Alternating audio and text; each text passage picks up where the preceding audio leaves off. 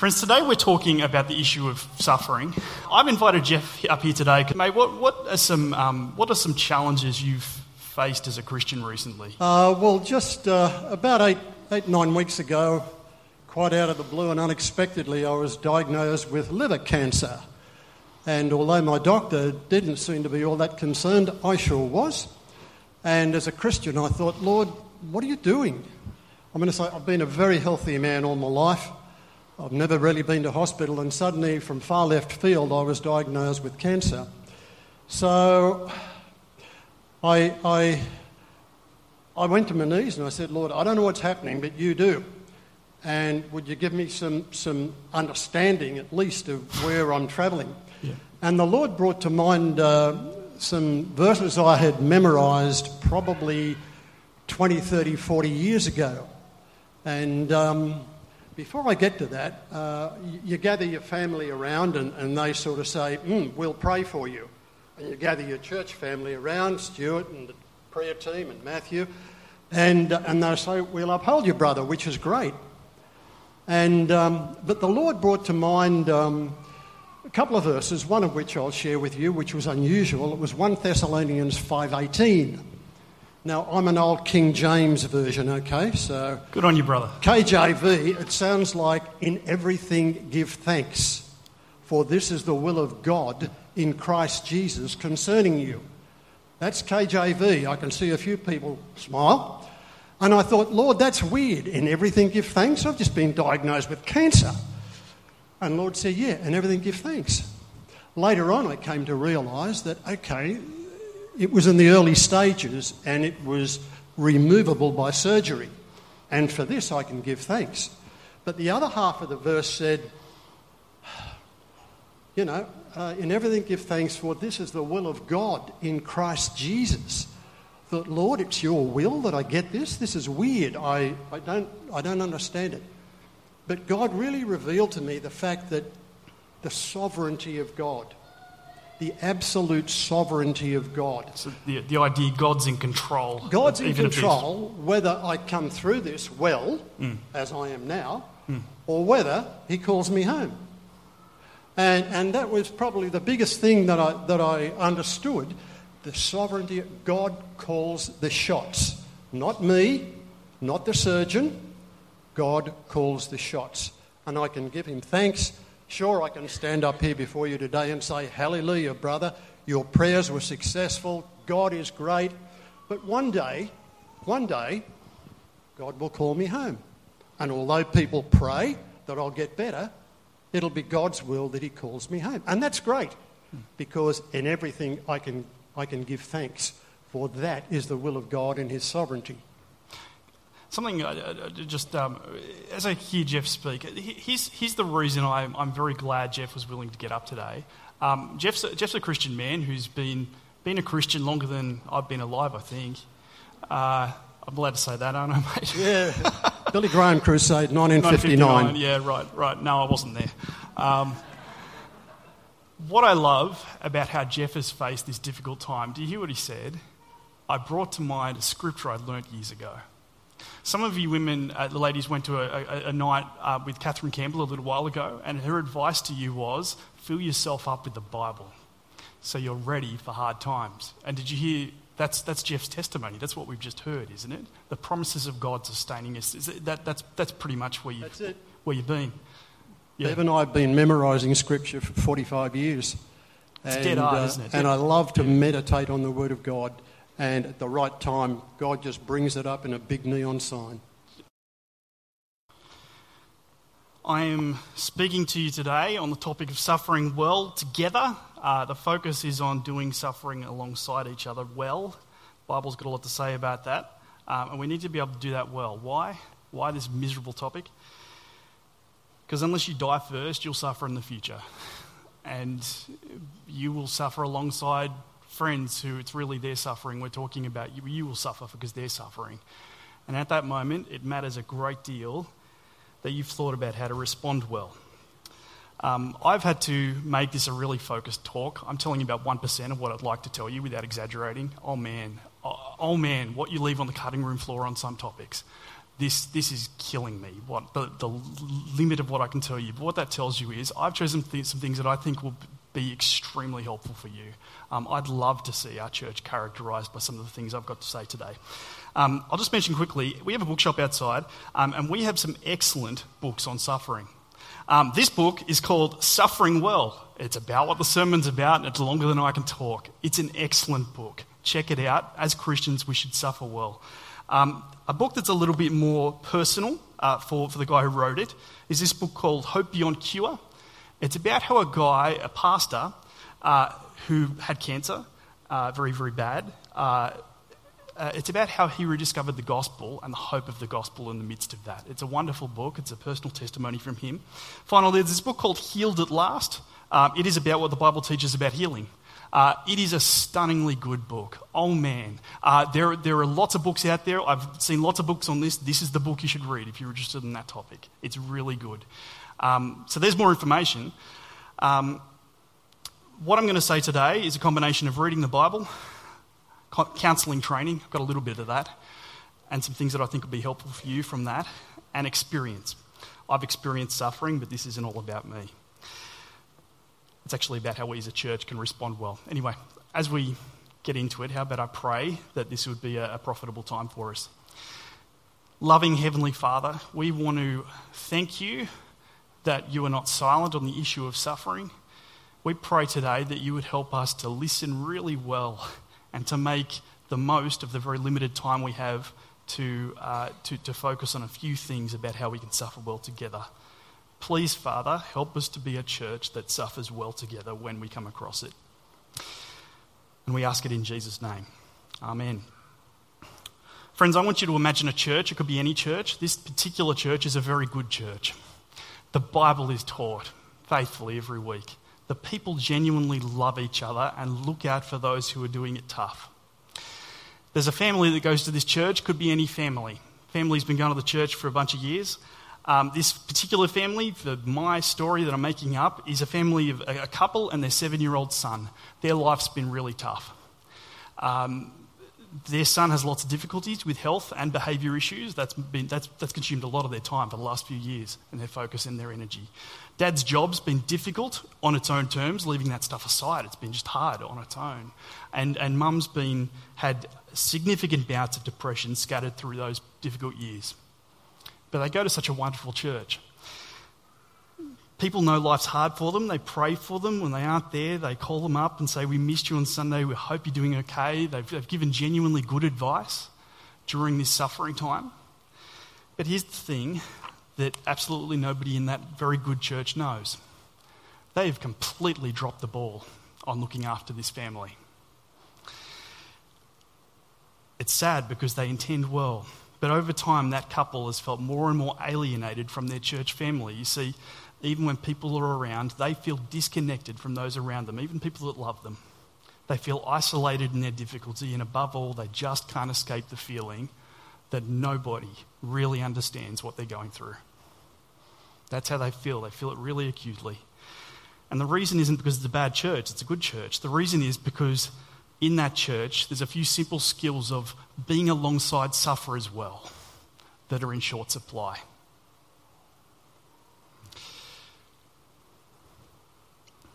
Galatians 6, verse 2 tells us to carry each other's burdens, and in this way you'll fulfill the law of Christ. Fulfill the law of Christ. The law of Christ is that you love each other. Actually, being able to do that and doing it effectively uh, actually takes some skill. It's not just intention, it's actually pulling off something that's for the good of the people you're trying to help. There are a small number of skills that all of us can work on that will actually help with this a lot. And this is really just counseling 101 stuff that I'm sharing with you because I think everybody in churches should know this because it's just relationship skill stuff. Um, the things I'm going to say here are particularly important to being alongside well those who are suffering, but it's also just good relationship stuff. Here's a counselor saying that's worth taking very, very seriously The hurting heart has no ears. If you're a Christian, I take it you've got good news to share with people who are hurting, right? You know a Saviour who offers a new creation free from suffering and death. You know, a Saviour who's forgiven our sins, who's conquered death itself. We have a loving Heavenly Father who longs to hear our prayers when we're doing it tough. We've got good things to testify to to people who are suffering. Here's the first thing we need to realize when people are in acute pain, they are not in a position to hear what we have to say. It's really important, really basic. They aren't in a place to in, engage with input from other people at all. Our speech will fall on deaf ears. The hurting heart has no ears. Here's something I've experienced time and time again it's this question How could God allow this? Do you know most of the time that's not a question? Most of the time, it's a cry of pain. If you treat it like a question, you respond wrong because they're not looking for reason most of the time. I mean, you need to detect it, you need to listen to the emotion of what they're saying and see if that's the case. Rarely is it a question in my experience. Usually, it's one of two things it's an expression of rebellion against God.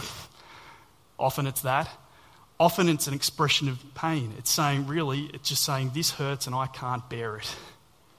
The really hard cases, the really hard cases are where it's both of those things at the same time rebellion against God and a cry of pain.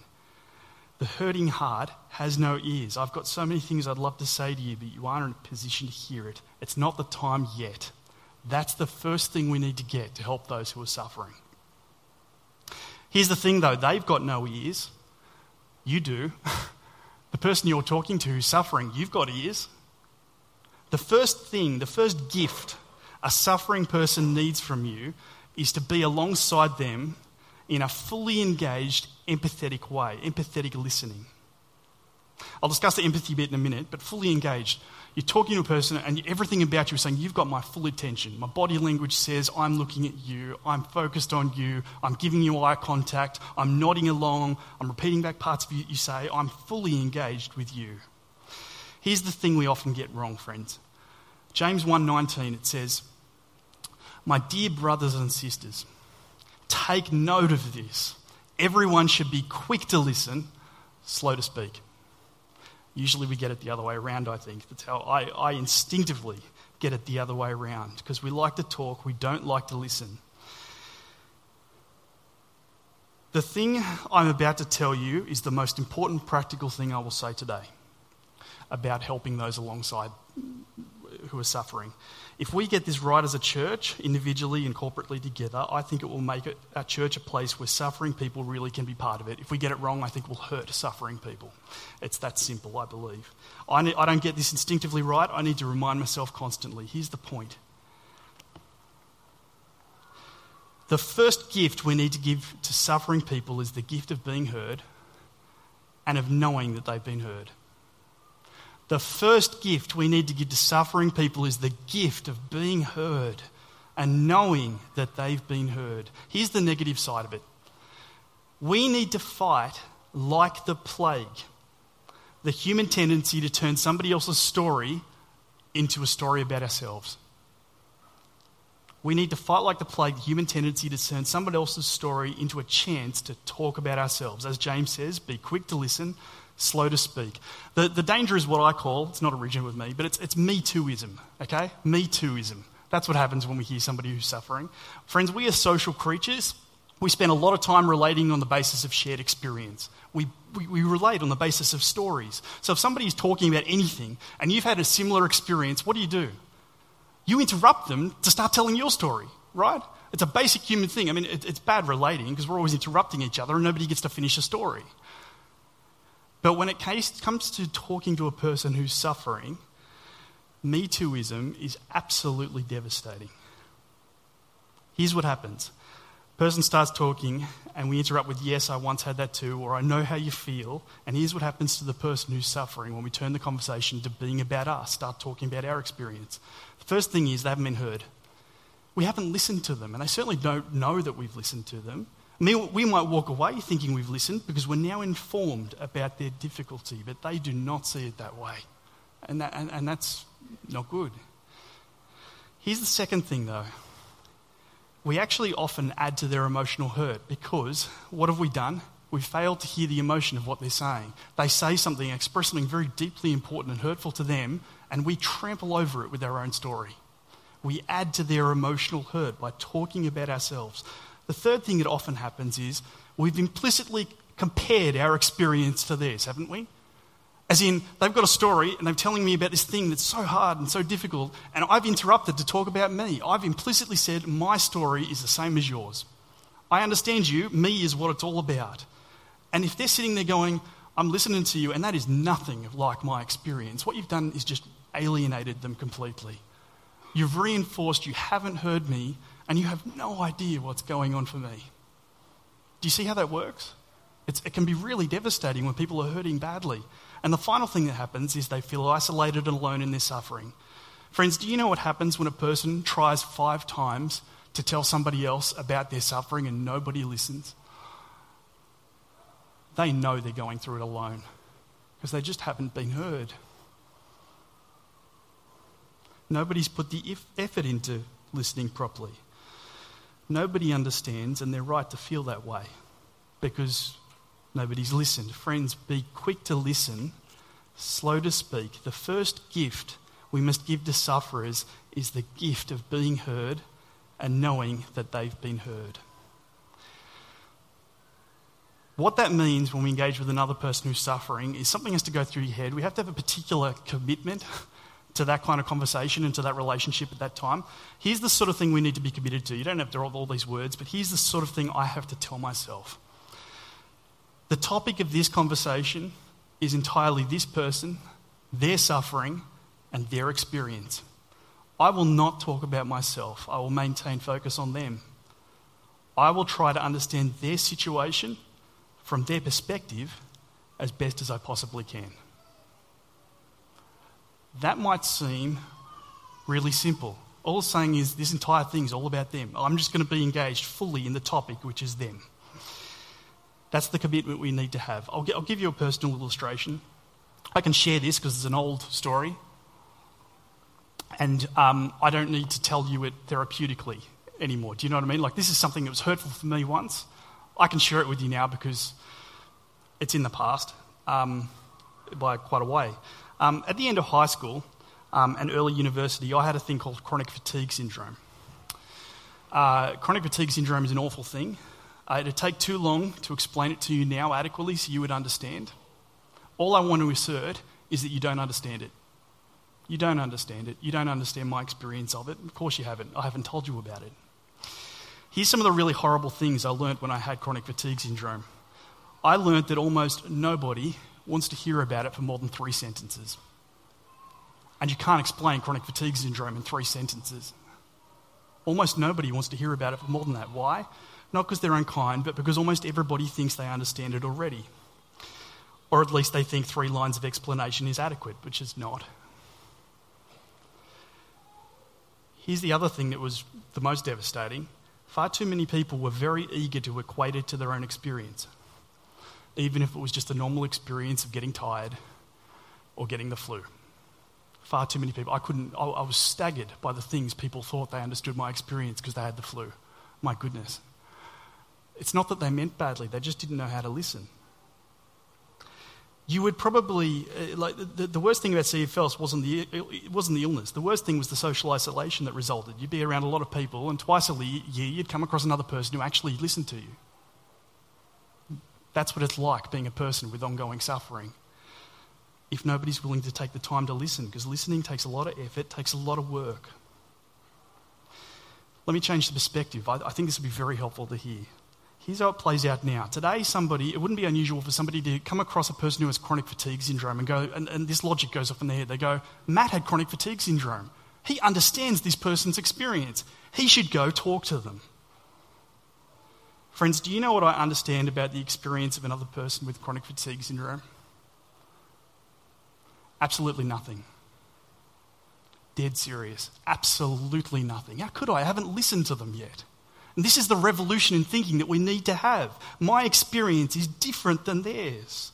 If I want to know their experience, I have to sit and listen to them and make the conversation all about them, give them the gift of being heard and knowing they've been heard. I don't know anything about their experience. In fact, here's the thing I wouldn't even say that I had chronic fatigue syndrome if I was talking to another person who had it. They don't need to hear that. It's me tooism. It's making the conversation about me. It's implicitly comparing my experience to theirs. That's not helpful. Do, do, do you see what I'm saying? The conversation is about them. The topic of this conversation is this person, their suffering, their experience. Be quick to listen, slow to speak. It's a massive change. Now, some of you probably say, well, Matt, you've had chronic fatigue syndrome. Surely you can say a few things to somebody's life who's got it that would be very helpful. Yeah, I, I think I can. Um, but it's not the first conversation, it's about the third. And I'd only say it if it would be helpful to them because I don't need to talk about it for my sake.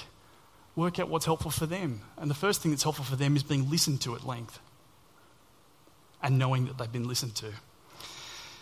Friends, I want to give you a couple of case studies that might help you. Oh, I'll get to that in a minute. Here's a couple of other examples. Um, ladies, do you know the most wonderful gift that you can give to a new mother, particularly a first time one? So weird, me as a man sharing this, but anyway. When she shares with you the story of how she gave birth, let it all be about her. Don't tell your story. Don't even bring yourself up. The conversation's about her and her experience. And what's happened as soon as you bring up your experiences, you've implicitly equated the two. It's me tooism. It's actually selfish at the end of the day. And what can happen is a lady who really needs to talk about that can talk about it five times and never be heard because nobody set, just made the conversation all about her. It's the most precious gift being heard. Parents, when another parent talks to you about the great difficulty they're having getting their kids to sleep at night, please don't respond by telling them what worked for you. One of the biggest frustrations of parents who are really struggling with kids is that instead of listening, everyone showers them with advice that they have already tried instead of listening. Listen well. Make the conversation about their experience. As soon as you say, I did this, it's about you. It's, it's not their experience you're talking about anymore. And actually, our own experience with our own kids tells us absolutely nothing about the experience of other parents with their kids, does it? Surely you have to listen to another parent to hear their experience of their kids. Once we realize that, we'll start listening to each other. Two scenarios. I want you to imagine somebody at church comes up and says this to you. Actually, this is the family, one of, one of the two parents from the opening illustration I gave you, story. Imagine somebody says this to you after church. How do you respond? Honestly, our family has been doing it really tough for years, and I just don't feel like anyone understands. How do you respond? I'm not going to ask responses, I'll go through some responses in a sec. Let me give you some bad answers. What hasn't anybody understood? This is the person who wants to solve the problem, right? Okay, nobody's understood. I'll understand now. Just tell me what I've understood. But what's happened here is they haven't listened to the emotion of what's being said. They've immediately tried to fix the problem. They haven't, they've skipped the step of listening and communicating that the person's been heard, especially the emotion of what's being heard. Here's a second one. I think you should talk to somebody. They are, aren't they? I mean, they're talking to you. You're it. Listen well. Here's, uh, I'll just go a slight rant for a minute. Um, we, we live in a society where people think that the solution to absolutely everything is professional counselling or medication. Uh, it's not. Professional counselling and medication are wonderful things in the right cases. But what a lot of people actually get from counselling is simply that someone, for the very first time, listened to their difficulty in a fully engaged way. That's it. I think we'd sincerely, I sincerely believe we'd need less, less counsellors if we did a better job of listening to each other in an engaged way. I'm sorry to hear that. It's a better response. It's actually a not very good one, though. Here's why. Surprising, very important, though. You've actually made a statement about your feelings. I'm sorry to hear that. This is the difference between empathy and sympathy. Sympathy is you're alongside me and you've told me you're feeling some stuff. I tell you my feelings in response to you. Sympathy is my feelings alongside you. I feel sorry to hear that. Actually, empathy is labeling the sufferer's own feelings. This sounds like it's over the top. I'll tell you why it's important in a minute. Uh, here's a really good response Wow, that sucks. That is a good response, assuming you say it sincerely and it's, it's authentic and, and that kind of thing. Why is it a good response? because it shows you've heard the emotion of what they said. It's a wonderful response. Here's another good response. That sounds really hard. Where's the word I in these responses? It's, it's, it's not there because the conversation's about the person who's suffering. Do you see the difference? That sounds really hard. Labeling their emotions. You might think that sounds real nitpicky. Here's why it's not nitpicky. I'll give you an example. Um, a friend of mine, um, a few years ago, his wife died of cancer. Um, one of my best mates from school. Um, she battled it a couple of years. Christian people, they faced this difficulty extremely well. A lot of faith, hope in the gospel. Um, one of the things he said to me during that whole horrible ordeal was um, Matt, when friends and church family talk to me, I feel like more often than not, I end up giving them counselling and support than the other way around. How did that happen in a good church? The way it happened in a good church, friends, isn't because people are being selfish. It's because lovely Christian people walked up to him and began lots of sentences with the word I. That's it. Because as soon as you say I, the subject of the conversation is you and your response, and you start talking about that, and he ends up talking about their response and helping them through it. Talk about him, you, that. Second example. This is really important, friends. Think through the example real carefully. The doctor says, I need to have open heart surgery. It'll be this month. I'm feeling really scared about it. Friends, what's the most important thing that that person has just said to you? Sorry? I feel scared. That is the, the, the situation's irrelevant. Oh, I mean, it's not irrelevant. You know what I'm saying? Like, it, the situation, open heart surgery, could be anything. I feel scared. Focus on that. They've told you how they feel. So, how are you going to respond? Well, hopefully not try to relax. I had that surgery a year ago, and the doctors really are very good now. Meism, bad, really harsh, emotionless clinical response to a person who's just said they're scared. Do you see the difference? Saying I. Here's one that'll shock you. Can I pray for you? This is a bad response um, because it shouldn't be the first response. It's a good response later on. It's step five, it's not step one. Can I pray for you? Well, maybe after you listen and show me that you've heard, that might be appropriate. It shouldn't be the first thing we say. We need to listen first. Here's a good, authentic response Mate, that sounds like a horrible place to be. I'm not telling you what words to say, but see the key things? It doesn't have the word I in it. It's authentic response to emotion that they're feeling, and it labels their situation, not how you feel about it. Give people the gift of being heard and knowing that they've been heard. Now, I think if we're a church that can do that well, it'll utterly change how we face people who are, help people who are suffering. It's really, really important. Here's, very quickly, here's two things though. You need to embrace discomfort. Because as soon as we talk about having a conversation about this, you feel anxious, and your feelings will lead you to say something silly to resolve the feeling of tension. You need to embrace discomfort. This will be an uncomfortable conversation. And I'm okay to sit in that discomfort along this person, side this person who's suffering. Very important. The other thing you need to embrace is powerlessness. Because otherwise, you'll try to solve it straight away, and they feel powerless. So if you're going to hear them well, you need to be powerless alongside them, at least at first. Be quick to listen, slow to speak. Being slow to speak means you should talk eventually, doesn't it? Before you speak, you should be very clear what you want for the person, just in general terms. Um, I'm a Christian. I am trying very hard to get the Bible to shape what I want for other people, because that's what love is. Love is wanting what's best for people. The Bible tells me what's best for people. Here's my priorities for sufferers, which come from the Bible. I think this is the right order. My first hope for everybody is that they would put their faith in Jesus and eagerly hope for his coming kingdom. Gosh, I, I want that for everybody. And I want that for somebody who's suffering. It might not be the first thing I talk about it, but it's the biggest thing I want for them. The second thing I want, and this might shock you, as a Christian, I want them to suffer well, and if relevant, I want them to die well. Does that sound shocking? I want them to face suffering and death with faith in the Lord Jesus and confidence that they're standing before God. Because that's what it's about. That's the difference that it makes. You heard the comfort that Jeff got from God's word through suffering well. That's what I want for them. The third thing I want is I do, I really do want them to be healed, and I really do want solutions for them in the present, but it really is the third priority. I deeply want it for them, but I want those other things a whole lot more.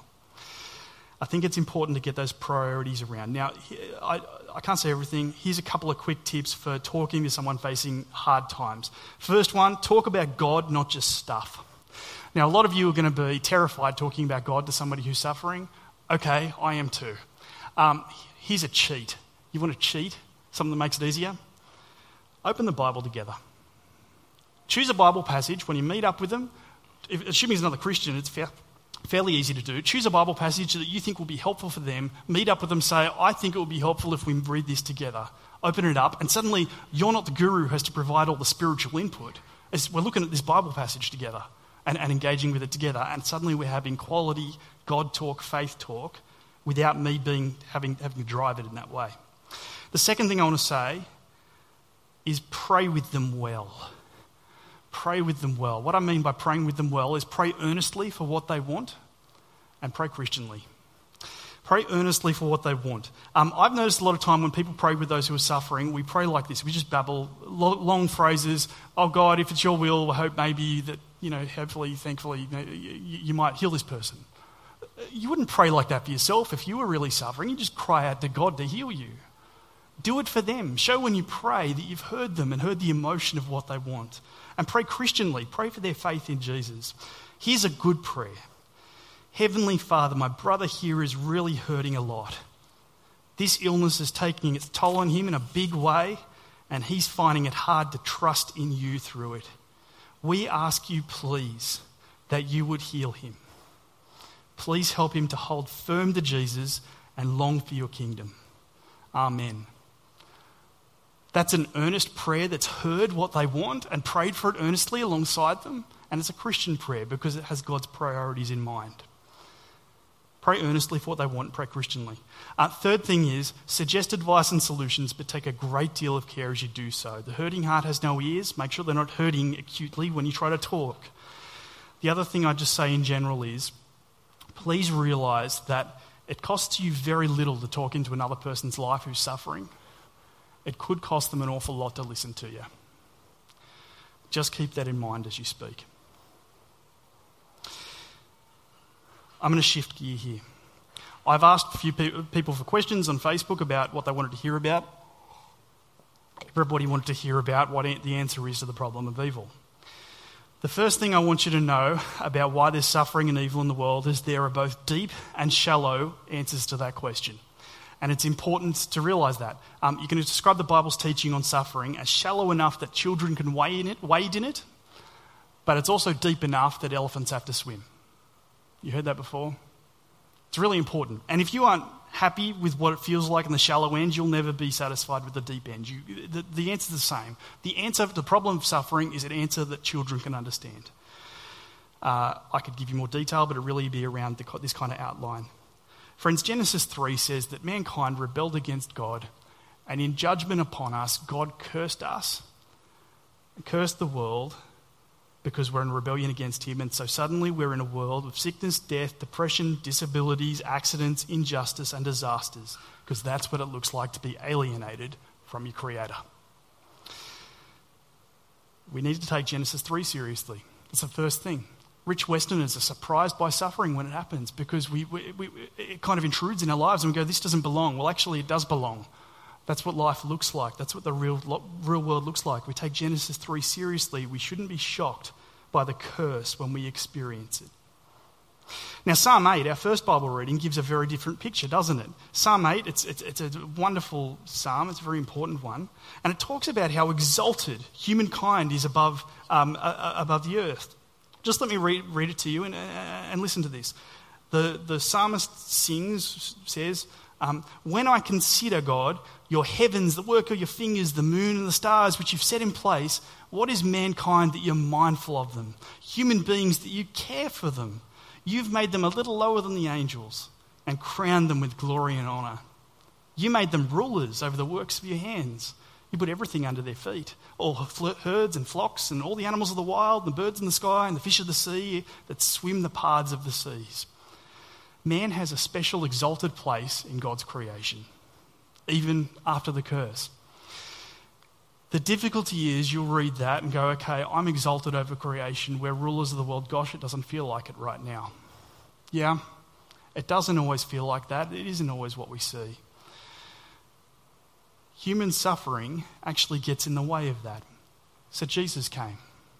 Jesus came and died on the cross for our sins to undo the curse on creation and upon us. He came to save us from our sins so that we could be part of a new creation, free of the curse, free of sin, suffering, and death. Now, friends, here's what I'd love to shape your heart. The Christian faith is profoundly future oriented. Everything we have is in the future. That's what Jesus promises us for the future. Uh, uh, we await a Savior in the future, we await salvation in the future. We await God's solution to the problem of suffering and evil in the future because God's answered it. His Son has beat suffering and death and evil and is giving us a new creation to be part of.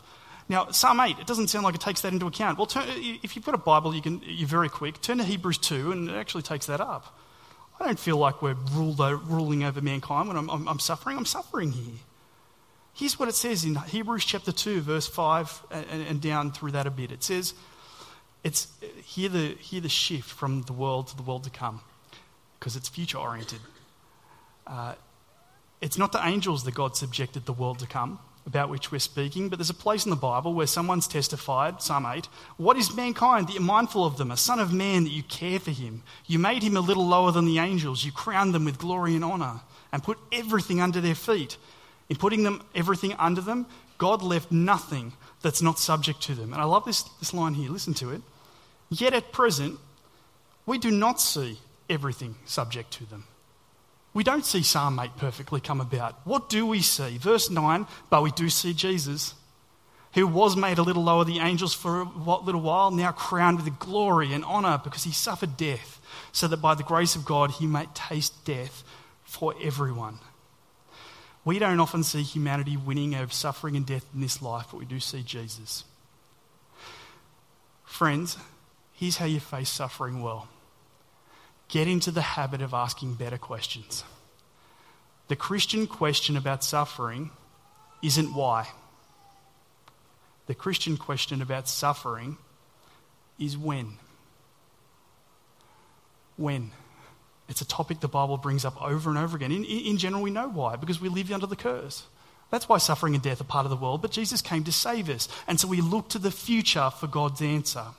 In, in that Healed at Last book, there's a wonderful story that I think illustrates this. Um, there's a guy, a friend of the author, who, who goes to his church. Uh, his name's Steve. Steve's profoundly disabled, has been since birth, can't control his arms very well, his speech is difficult to understand, and he has limited vocabulary.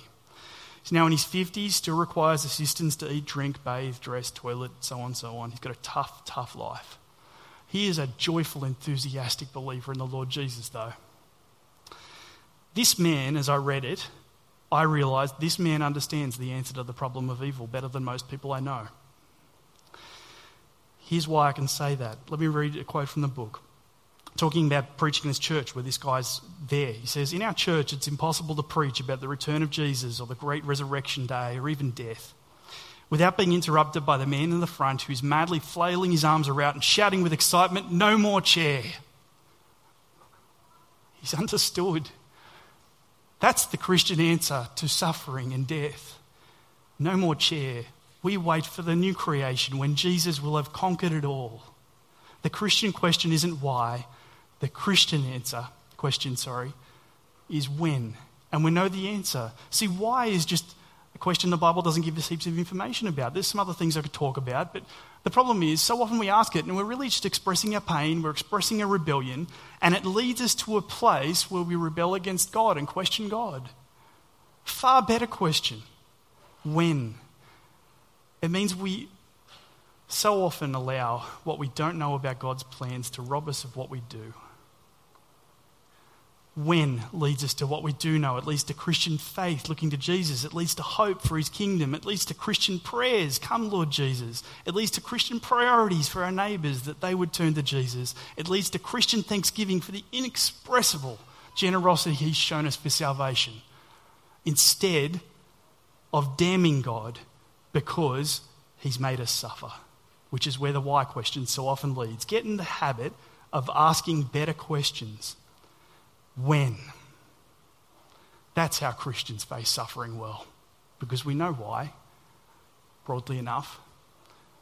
God's being able to, enabled us through Jesus to ask, When, oh Lord, when will you come again to make that come about? Very quickly, um, I've been given a couple of questions that I should answer because people have asked me them and they're very important. Um, how can I be helpful to non Christian friends and family who are suffering? Um, this is a really hard answer, a question. I, I, don't have any golden bullets. The general answer is very straightforward, though. Um, it's printed on our poster over here. How do you help people who are suffering? Connect, care, communicate, and commit. Uh, generally, that, that, that, that's, that's what it is. Um, you're connected with them, I take it, because you're friends with them. Care is very, very important because the hurting heart has no ears. Uh, they need the gift of being heard and knowing that they've been heard. Listening well is the best context for speaking. You need to do it for the long haul. Um, they have signed up for this suffering for the long haul against their will, so you need to be signed up to sit beside them for the long haul too, which shows you care, it shows you hearing. Friends, I have two fears for this kind of situation where a person doesn't trust Jesus and they're suffering, and we, we, we, we want to do the best thing we can. My two fears are that we'll talk about Jesus too quickly when they're not in a place to hear about it, about him. The other fear is that we'll never talk about Jesus because we don't want to upset them. Um, we need to have the firm conviction the most loving thing you can do for another person is to tell them the gospel. We just need to be convinced about that because they won't be convinced. And if we aren't convinced about that, we won't tell the gospel even if they're on their deathbed because we'll upset them. So, uh, scenario if I had a non Christian friend in advanced stage cancer in hospital bed who's dying, assuming they like me coming, I'm going to be there every day for a week. I'm going to listen to them, whatever they want to say. I'm not going to turn the, the conversation to Christianity or anything, actually. I'm going to listen to them for a week. Um, and if they want to talk about other things, I'll talk about it. But I don't need to advance the conversation. Pick a day, a week later, assuming it's a good opportunity, say to them, I, I think the best thing, friend, that you need to hear is about Jesus, and I'd love to share that with you now if you're willing to hear it. But I've created that context where hopefully they can hear me well. And maybe they'll say no, maybe they'll be upset, but I've got to try. And, and listening well creates the best, best context for that. Um, the other one I just want to mention quickly how can I answer non Christians about how a loving God can uh, allow suffering? Um, context's everything. Why are they asking? There's one of three reasons people are asking this. Um, three reasons pain, rebellion, and philosophy. And only weird people like philosophy. So it's pain or rebellion, um, usually. I like philosophy. Um, if it's pain, engage with the emotion of what they say. Here's some real challenges, though, as we talk about it. Um, people want short, simple answers. As soon as they say why, that's a black hole. Don't go there. It's a black hole. It doesn't lead to good places most of the time. I figure the answer is the gospel. So find a way to talk about the gospel. Somebody says to me, How could God allow X to happen? My response is something like this I don't know why God let X happen specifically. Uh, the Bible doesn't tell us that. We'll torture ourselves focusing on that question. However, the Bible says that God sent his Son and loved us enough to send his Son to die for our sins and free us from suffering to be part of his kingdom. And I can't wait to be there. Or something like that. But you see what's happened? If I start talking about why, why, why, and speculate and this sort of thing, we're having this horrible speculative conversation that's a black hole that leads nowhere good. Suddenly I'm talking about Jesus and I'm talking about the gospel, and that stands to do them real good. Friends, be slow to speak, quick to listen. That's how we can help each other through suffering. Please pray with me as we do a good job of that. Our loving Heavenly Father, we want to thank you for the Lord Jesus, that He has conquered death, sin, and suffering and has a kingdom where every tear will be wiped away forever and suffering will be just a memory.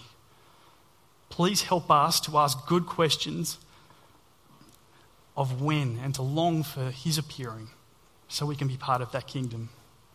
Please help our faith to be so shaped by that hope we have in the future. And please help us to do a good job of listening well to those who are suffering. And when we get the opportunity to speak, to tell them about Jesus really well. And we pray it in Jesus' name. Amen.